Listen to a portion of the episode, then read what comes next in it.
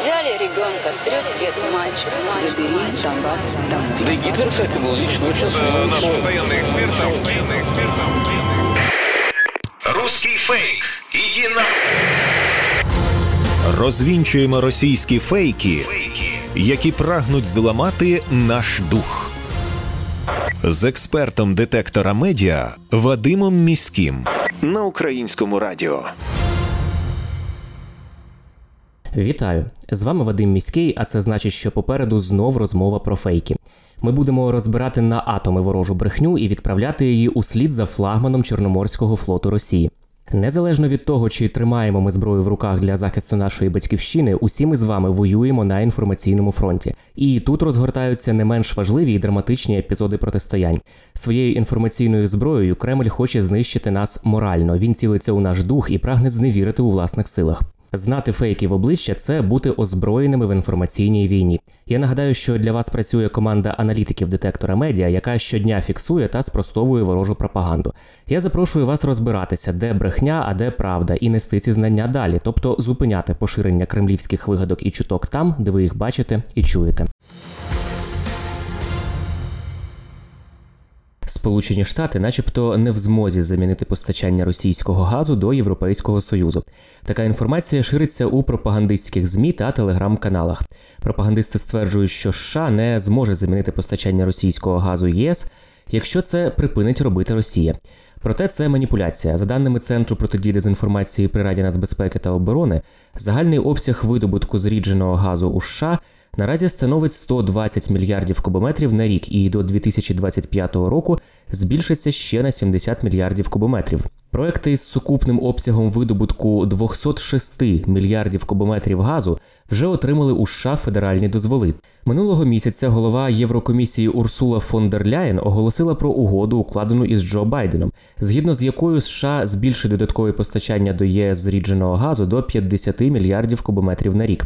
Ці постачання поступово замінять імпорт ЄС із Росії, який минулого року становив 155 мільярдів кубометрів газу. Поставлене Європою завдання ліквідувати залежність від російського газу покликане нівелювати намір російського керівництва використовувати постачання енергоносіїв до ЄС у якості важеля впливу, повідомляє Центр протидії дезінформації. Зловмисники пропонують українцям 200 гривень за голосування в нібито онлайн батлі між телеканалами 1 плюс 1 та Інтер. За даними вебсайту Media Sapiens, пропозиції проголосувати за один з телеканалів розсилають користувачам в особисті повідомлення. У текст повідомлення додають посилання на фейкове голосування, яке створили через російську платформу Тільда. Проте у повідомленні не розповідають ані про умови, ані про причини чи інші деталі так званого голосування. Шахраї лише пропонують обрати між 1 плюс 1 та інтером, а потім просять увійти в аккаунт в інстаграм і ввести ваші дані для входу в соцмережу. Зрозуміло, що ніяких грошей після цього люди не отримують, бо це типова шахрайська схема. За даними Media Sapiens, після цього акаунти зламують та розсилають із їхніх сторінок повідомлення з проханням позичити 3 тисячі гривень. Якщо ви стали жертвою шахрайської схеми і надали шахраям свої дані для входу у соцмережі, варто негайно змінити паролі для входу. Якщо ж це сталося із банківською карткою, то замінити CVV-код, який записаний на звороті картки. Така опція, як правило, є у мобільному додатку банку, або ж в ідеалі перевипустити картку у відділенні банку. Протягом 19 квітня у російських пропагандистських змі та проросійських телеграм-каналах активно поширювали відео того самого страшного вибуху на Азовсталі. Зокрема, воно з'явилося у телеграм-каналі Труха Україна. На короткому відео справді видно, як щось вибухає, проте це не вибух на Азовсталі, а вибухи на складах боєприпасів у Балаклії, які трапилися у 2017 році. У повідомленнях до відео додають, що вибух був дуже гучним, мовляв, його було чутно у радіусі 100 кілометрів. На маніпуляцію із відео звернуло увагу телебачення Торонто. Раніше російські окупанти завдавали ударів по Азовсталі над важкими авіабомбами. У підземних укриттях металургійного комбінату знаходилося не менше тисячі цивільних. За словами заступника командира полку Азов Святослава Паламаря, Маріупольський завод розбомблений та знищений практично повністю. Українські бійці витягують людей із під завалів. Напередодні вибухів Служба безпеки України оприлюднила перехоплену розмову окупантів, у якій йшлося про те, що вони мають намір зрівняти завод із землею. Нагадаю, що Міноборони Росії поширює фейк, що в укриттях заводу Азовсталь у Маріуполі нібито не переховується мирне населення. Вони намагаються переконати, що відео з цивільними на Азовсталі, які розповсюджували українці, буцімто знімали не на заводі, а в інших укриттях. Це вже не перший випадок, коли Росія запевняє, що в об'єктах, у які вона влучає, начебто немає цивільних людей. У такий спосіб Міноборони Росії прагне виправдати злочини своїх військових на території України. Однак це завжди виявляється неправдою, і від російських ударів гинуть мирні люди. За даними Центру протидії дезінформації при Раді нацбезпеки та оборони, російські пропагандисти поширюють інформацію про те, що Збройні сили України, начебто, створюють кол-центр та шукають туди працівників. Повідомляється, що у соцмережах триває набір від імені Збройних сил України до спеціальних кол-центрів. Основні критерії відбору це буцімто знання російської мови та обов'язкові антиросійські погляди.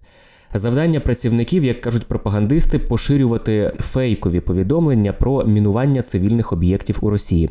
Пропагандисти додають, що київський режим у такий спосіб створює кіберармію, що буде прирівняна до терористичної організації, оскільки здійснюватиме диверсії та провокації у мирній Росії. Усе це неправда. В Україні не створюють ніякого кол-центру збройних сил. Українцям не потрібен спеціальний кол-центр. Усі необхідні російські дані завдяки нашій кіберармії є у відкритому доступі, кажуть у центрі протидії дезінформації, і кожен бажаючий може поспілкуватися з окупантами та їхніми родинами. У мережі поширюють фейкову інформацію про те, що Служба безпеки України планує перевдягти своїх співробітників у форму окупантів і влаштувати розстріл місцевого населення на Одещині. Мовляв, українська армія влаштовуватиме інсценування, щоб дискредитувати російську. У таких повідомленнях автори анонімних телеграм-каналів посилаються на дані Міноборони Росії. У службі безпеки України таку інформацію заперечують. Послухаємо слова речника Служби безпеки України Артема Дегтяренка. Поки Міністерство оборони РФ вигадує чергові нісенітниці про СБУ, цього разу про те, що служба нібито планує перевдягти своїх співробітників у форму окупантів і влаштувати розстріл місцевого населення на Одещині, українська спецслужба ефективно працює. На будь-які фейки ми відповідаємо цілком конкретними результатами нашої роботи, яка дуже дошкуляє ворогу. Співробітники СБУ не лише захищають Україну зі зброєю в руках, але й протидіють диверсійно-розвідувальній активності ворога. Так, за останні дні СБУ викрила двох колаборантів-залізничників, нейтралізувала сплячу групу агентів ФСБ на Дніпропетровщині і затримала чиновницю з Криму. Це був Артем Дегтяренко, речник Служби безпеки України. Нагадаю, що російська пропаганда вже неодноразово повідомляла про так звані провокації української армії, а за якийсь час вчиняла на згаданих у повідомленнях локаціях воєнні злочини. Про такі провокації Росії час від часу повідомляє і Центр протидії дезінформації при Раді нацбезпеки та оборони. Зокрема, нещодавно Росія повідомляла про так звані теракти від України на території Росії. За даними центру, ворог може вчиняти серію терористичних актів на російському прикордонні для консолідації росіян проти українців. Російські пропагандистські змі кілька днів поспіль ширять інформацію про те, що Росія, начебто, врятувала громадян Туреччини, які перебували нібито в українському полоні у Маріуполі. У повідомленнях йдеться, що російська армія звільнила турецьких заручників із українського полону у мечеті в Маріуполі.